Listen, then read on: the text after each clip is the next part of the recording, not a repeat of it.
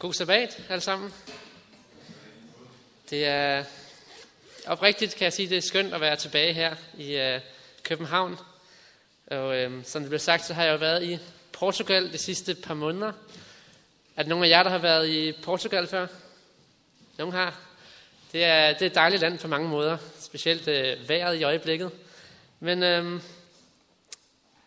jeg har været på øh, missionsskole dernede med det formål, at blive forberedt og blive trænet i at være mere effektiv i at nå mennesker med de gode nyheder om frelse fra Guds ord.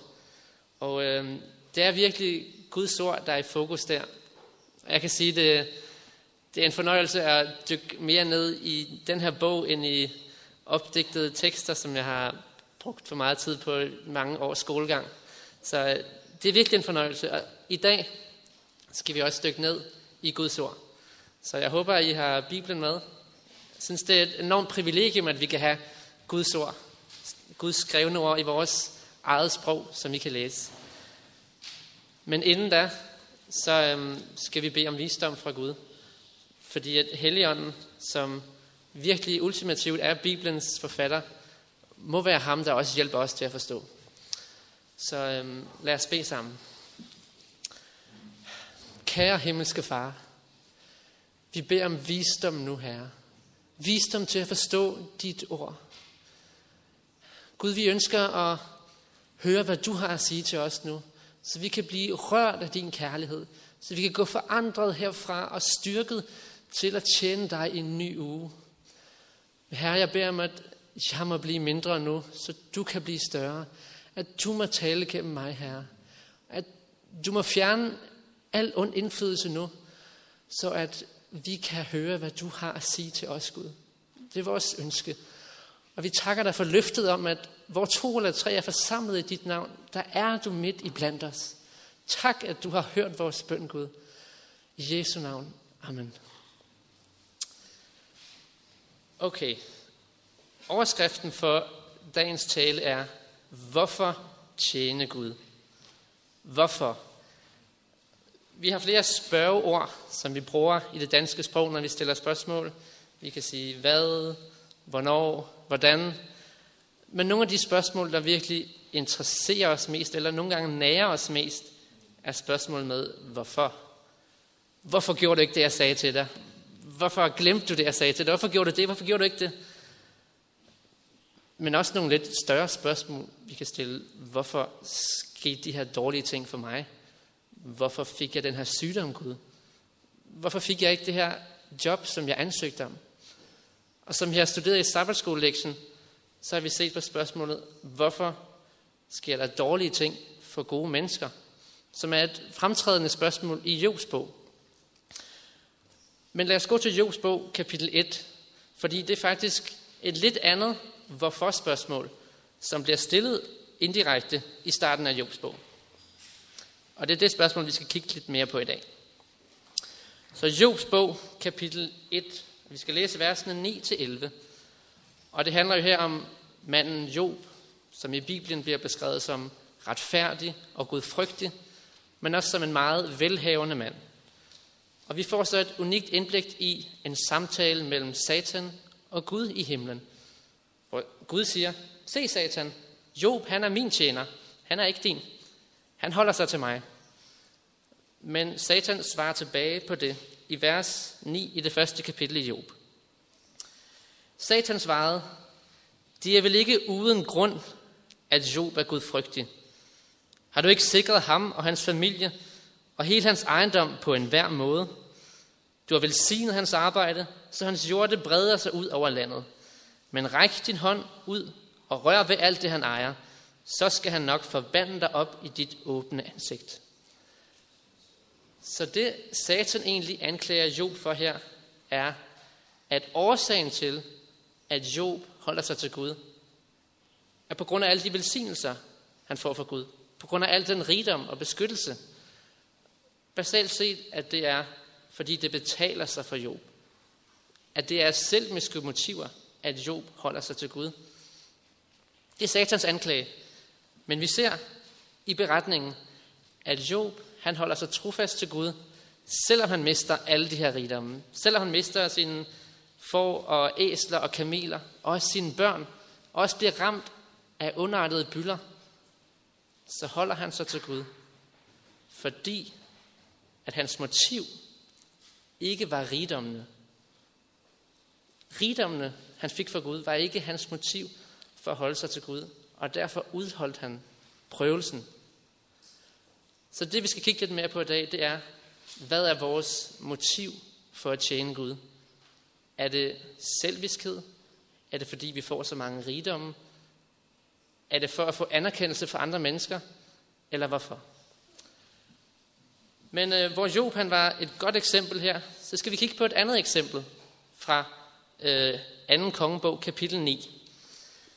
Fordi i Guds ord har vi mange eksempler, mange historier. Ikke bare for, at vi skal have nogle godnat-historier, men for, at vi skal kunne lære noget af det. Og hør i 2. kongebog 9, det er nok ikke den mest anvendte godnat-historie, for det handler om kong Jehu af Israel. Og for at give lidt baggrunden, så befinder vi os her på profeten Elisas tid. Det vil sige, at før så var det Elias, der var profet i Israel, hvor at kong Akab var kongen af Israel. Og Akab, siger Bibelen, gjorde, hvad der var ondt i Herrens øjne. Han indførte afgudstyrkelse, og han slog Guds profeter ihjel. Og på grund af det, så bliver det profeteret, at Akabs slægt skal udryddes. Og her i 2. kongebog kapitel 9, der læser vi om, hvem den her opgave bliver givet at udrydde Akabs slægt. Så i 2. kongebog kapitel 9 og vers 6 vil jeg læse, for her er det, at Elisa sender en profet for at give et budskab til Jehu om at salve ham som konge, men også som at give ham en mission. Okay, 2. kongebog 9, 6. Så rejste den her profet sig og gik ind i huset, hældte olien ud over Jehus hoved og sagde til Jehu, Dette siger Herren Israels Gud. Jeg salver dig til konge over Herrens folk, over Israel. Du skal dræbe din herre Akabs hus, så jeg får hævn for mine tjenere profeternes blod, Jeg for alle herrens tjeneres blod, som Jezebel har udgydt. Hele Akabs hus skal gå til grunde. Alle mænd i Akabs slægt vil jeg udrydde i Israel, rup og stup. Så Jehu bliver salvet til kongen, men får også at vide, hvilken opgave han har. Hans opgave er at udrydde Akabs hus. Vi vil ikke bruge så meget tid på at læse hele historien igennem, men Jehu, han adlyder. Og han, han starter den her opgave med at, at slå alle ihjel fra Akabs slægt. Men lad os læse et interessant vers, synes jeg, i 2. kongebog kapitel 10 og vers 16, for at se lidt med hvilket motiv Jehu gjorde det her. Kan måske give os et indblik i hans motiv. 2. kongebog kapitel 10 og vers 16, der er det, at Jehu taler med en mand, Josadaft, Josadafat, og så siger han, Jehu siger, kom med mig og se min nidkærhed for Herren. Kom med mig og se, hvad jeg gør for Gud. Se, hvor god jeg er. Se, jeg adlyder Gud. Jeg gør alle de her gode ting for Gud. Måske kan vi også nogle gange have den her indstilling. Prøv at se Gud, hvor meget tid jeg bruger på kirkearbejde.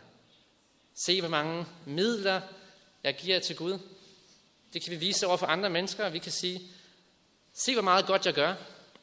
Måske uden at sige det direkte, men vi prøver at vise os frem for at få anerkendelse fra mennesker. Jeg kan selvfølgelig kun tale for mig selv, men jeg ved, at det er noget, som jeg kæmper med det her. At jeg, okay, kun prøver at sige noget, for at mennesker, de skal synes, at ja, det var noget godt, det han sagde det der. Måske når vi holder bøn, at og det var, vi prøver at bede en flot og god bøn, for at menneskerne skal høre, hvor fromme vi er, hvor godt vi beder. Kom og se min nidkærhed for Herren. Jeg tror, det, det afslører lidt om Jehus motiv. Men, øh, men lad os læse lidt videre. Fordi at Jehu han fortsætter sin opgave. Han fortsætter med at udrydde hele Akabs slægt. Og i det 30. vers i det 10. kapitel, så har vi lidt konklusionen på Jehus liv. 2. kongebog 10 og vers 30. Herren sagde til Jehu, fordi du har gjort, hvad der er ret og rigtigt i mine øjne, og har handlet mod Akabs hus, ganske som jeg ønskede, skal dine sønner sidde på Israels trone i fire slægtled. Okay, så Gud siger til Jehu, du gjorde det, jeg bad dig om. Det var et godt stykke arbejde. Men, i vers 31, men Jehu fulgte ikke omhyggeligt Herren, Israels Guds lov, af hele sit hjerte. Han ved ikke fra de synder, som Jeroboam havde forledt Israel til. Interessant. For lige at forklare lidt med det her synd, som Jeroboam havde forledt Israel til, så var det, at Jeroboam var konge af Israel. Og det var sådan, at hans befolkning, israelitterne, skulle gå ned til Jerusalem, som var i det sydlige rige i Juda, for at ofre. Men det synes Jeroboam ikke så godt om. Fordi at så var det, at så kunne hans befolkning komme til at blive tiltrukket af Judas konge, og så ville de måske vende sig mod Jeroboam. Så derfor valgte Jeroboam at placere to guldkalve i Israel, for at hans befolkning ikke behøvede at gå ned til Juda for at ofre. Så med det en mente, kan vi måske mere forstå, hvorfor er det, at Jehu adlyder Gud på en side med at udrydde Akabs slægt, men ikke i det her andet aspekt. Kunne det tænkes, at Jehu synes godt om den her opgave med at slå Akabs slægt ihjel? Han var meget ivrig. Han var meget hurtig til at gøre det. Men, men det her med at fjerne de her guldkalve, det var ikke lige hans politiske interesser. Så ville befolkningen tage ned til Jerusalem. Mens at det med udrydde Akabs slægt, det var i hans egne interesser. Jeg tror nogle gange, vi kan gøre det samme. Vi kan sige, Gud, jeg vil gerne følge dig, så længe det er i mine egne interesser. Jeg kan godt komme i, i kirke på sabbaten, det, det er meget hyggeligt, det vil jeg gerne, men helst ikke sige noget om, hvad jeg skal spise, fordi det her det skal du helst ikke røre ved. Jehu han fulgte Gud, ikke af hele sit hjerte, ikke fordi, at han var så taknemmelig for, at Gud var så god ved ham, men fordi, at noget var hans egen interesser. Men hvad bør vores motiv være? Hvad bør vores motiv være for at adlyde og tjene Gud? Lad os prøve at læse nogle vers i det nye testamente. Lad os gå til 2. Korintherbrev, kapitel 5, som vi læste i skriftlæsningen.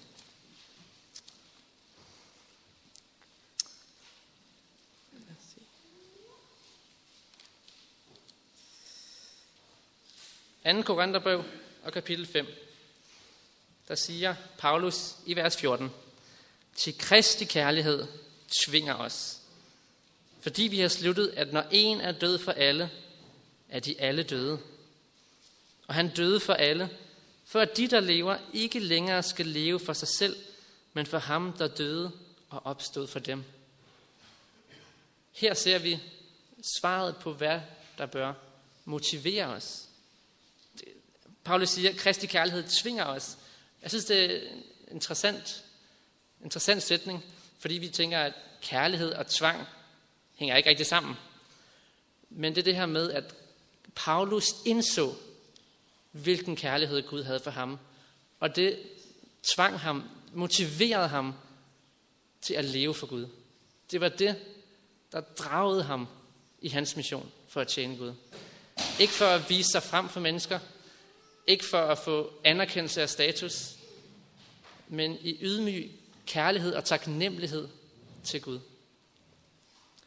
Lad os gå til 1. Johannes brev, kapitel 4. Læs nogle flere vers om det her med, hvad der bør motivere os.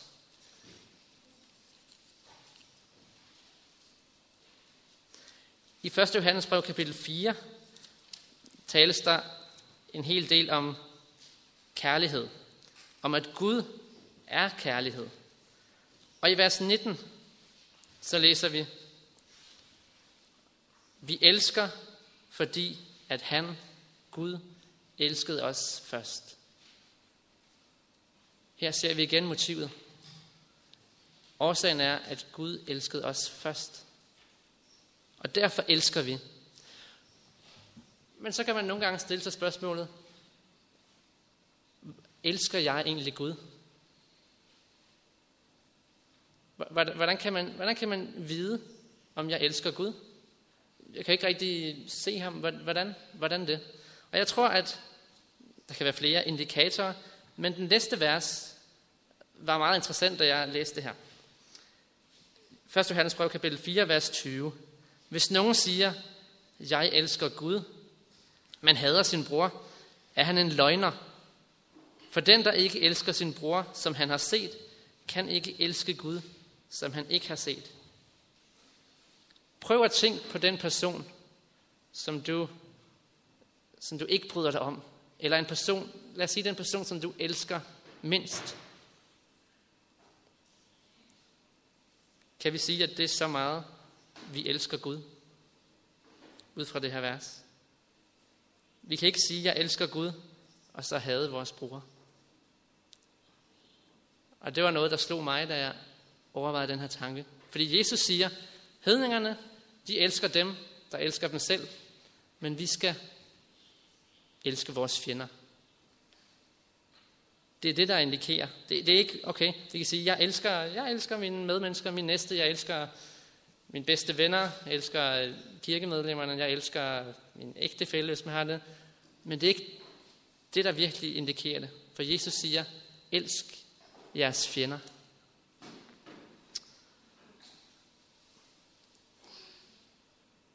Lad os gå til 1. Korintherbrev kapitel 13. Fordi når vi studerer det her emne, så er det jo et kapitel, som mange af os kender, og som er vigtigt i den her sammenhæng.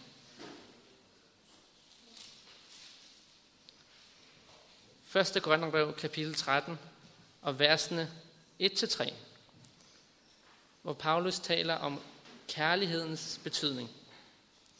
Om jeg så taler med menneskers og engles tunger, men ikke har kærlighed, er jeg et rungende malm og en klingende bjælle. Om jeg så er profetisk gave og kender alle hemmeligheder, og ejer al kundskab og har al tro, så jeg kan flytte bjerge, men ikke har kærlighed, er jeg intet. Og om jeg så uddeler alt, hvad jeg ejer, og giver mit læme hen til at brændes, men ikke har kærlighed, gavner det mig intet. Vi kunne måske fortsætte lidt, om jeg så kender alle profetier, kan redegøre for, hvad dyrene i Daniels bog kapitel 7 betyder, om jeg så leder sabbatskole hver uge, om jeg så er på gademission hver uge, men ikke har kærlighed, så gavner det intet. Og det skal forstås ret. Jeg tror, vi har brug for en, en endnu større viden om profetierne. Jeg tror, vi har brug for en endnu større engagement i at gøre mission. Men vi kan også have de forkerte motiver. Det er noget, igen, som jeg har kæmpet med. At jeg tænker, jeg vil gøre det her, bare for at få anerkendelse. Jeg har også tænkt på, hvorfor? Hvorfor tager jeg til FK for at blive trænet? Er det bare for, at menighedsmedlemmerne vil sige, ja okay, han, det er et godt sted. Nu er han nok en god dreng, eller at far synes, det var godt, eller eller er det virkelig, fordi jeg ønsker, at det, som Gud har gjort for mig, må jeg også kunne dele med mine medmennesker? Fordi at vi ser her i 1. Korintherbrev kapitel 13 og vers 5 en egenskab ved kærlighed. Der står, kærligheden gør intet usømmeligt, søger ikke sit eget. Så hvis det er kærligheden, der driver os, så søger vi ikke vores eget så søger vi ikke anerkendelse. Og så søger vi heller ikke belønningen som det første. Det er ikke for, at jeg skal få, det er ikke for, at jeg skal få rigdom fra Gud. Det er ikke for, at jeg skal have det så godt. Men det er fokuseret på de andre. Det fokuserede fokuseret på, at der er sjæle derude, der er mennesker derude, som Jesus døde for, men som ikke kender ham. Og at Guds kærlighed så drager os til at kunne se, at de er i en fortabt situation, så at vi kan nå dem. Men spørgsmålet er så, hvad så hvis vi ikke føler den her kærlighed? Hvis vi ikke føler, at vi bliver draget til at nå mennesker, hvad kan vi så gøre? Jeg synes, vi skal læse et vers i salme 51, som David bad, som er en bøn til Gud, om at Gud måtte gøre en forskel i hans liv. Salme 51 og vers 12.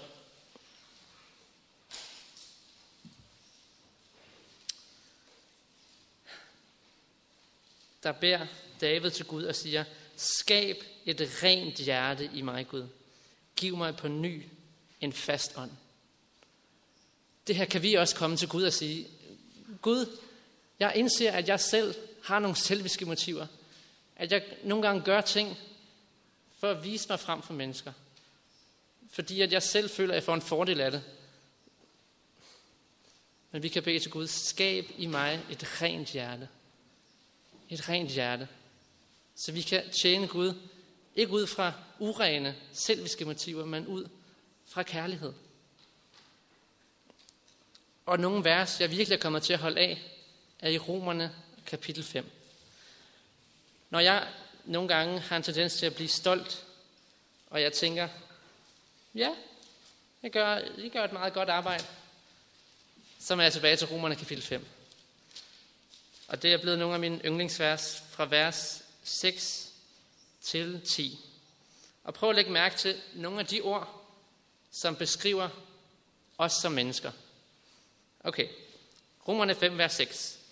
For mens vi endnu var svage, døde Kristus for ugudelige, da tiden var inde. Der er næppe nogen, som vil gå i døden for en retfærdig. Måske vil man våge livet for en, som er god. Men Gud viser sin kærlighed til os, ved at Kristus døde for os, mens vi endnu var syndere. Så meget mere skal vi, der nu er blevet gjort retfærdige i kraft af hans blod, ved ham frelses fra vreden. For mens vi endnu var hans fjender, blev vi forlidt med Gud, ved at hans søn døde. Så skal vi så meget mere, når vi er forlidt med Gud, frelses ved, at han lever. Okay, der var her fire ord, som beskriver os som mennesker, som jeg kunne finde i hvert fald. Vi finder i vers 6, mens vi endnu var svage, og mens vi endnu var ugudelige. Og i vers 8, mens vi endnu var syndere. Og i vers 10, mens vi endnu var hans fjender. Når vi indser, at det var vores tilstand, så ser jeg ikke nogen grund til at være stolt over mig selv. Hvis Gud han elskede os, mens vi endnu var syndere og svage og ugudelige og hans fjender, så har vi ikke noget at være stolte af. Så kan vi kun være taknemmelige for den kærlighed, som han har vist os. Jeg tror, at det er vigtigt, det her med motiver. Fordi vi virkelig har en tendens til at tænke selvisk. Men her, selvet, det er vores egen største fjende. Men hvis vi skal danne en karakter, som er lige Kristi karakter, og have det sind, som var i Kristus Jesus, så kan vi ikke have de selviske motiver. Jesus han forlod himlen for at komme ned til den her jord. Han var fuldstændig fri for selviskhed. Hvis vi skal have det sind, som var i Kristus Jesus, så har vi brug for at bede bønden, Gud, giv mig på ny, en, giv mig et nyt hjerte. Giv mig en ny ånd. Skab i mig et rent hjerte, så vi virkelig kan se på mennesker, som Jesus ser på dem. Job, han elskede ikke Gud. Han tjente ikke Gud bare af selviske motiver. Det var ikke på grund af rigdommene eller beskyttelsen. Han var fuldt ud hengivet til Gud, på trods af det. Hvis det nu var på grund af rigdom, at Job havde tjent Gud, så havde han ikke udholdt den prøvelse. Formentlig. Og Jehu, han, han adlede Gud til dels, og han sagde, se, se hvor godt et arbejde jeg gør. Men han fulgte kun Gud, så længe det var hans egne interesser. Er vi villige til at følge Gud, selvom at det ikke lader til at være vores egne interesser. Så tror jeg, at vi må forstå Guds kærlighed for os.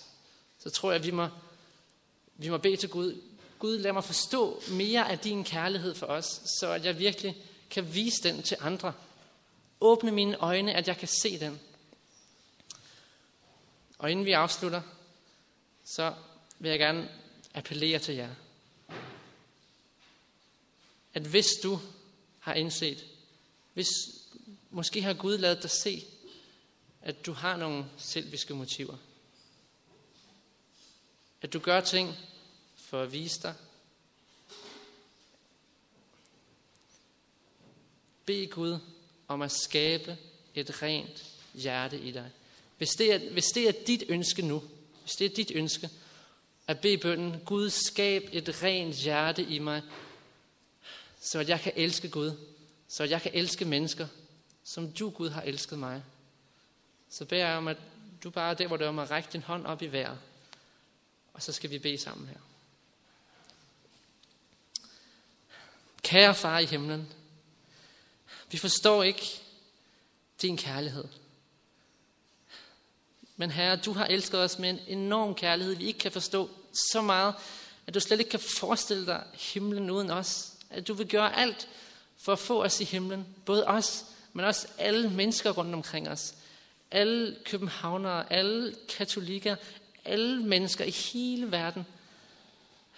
Gud, jeg beder om, at, at du må se alle dem i dag, der har taget en beslutning om, at de vil bede dig om at skabe et rent hjerte her. Jeg beder om, at du må fjerne al selviskhed i os, så at vi kan få din karakter her. Så at vi kan blive dine vidner for at advare verden om det, der skal ske i den sidste tid. Og for at vi kan vise dem hen til dig med den kærlighed, du har elsket os alle sammen med. Herre, jeg takker dig, at du har hørt vores bøn. Og jeg beder om, at du må virke igennem os i den uge, der kommer, til at frelse fortabte sjæle, til at være redskaber i dine hænder. Det er min bøn i Jesu navn. Amen.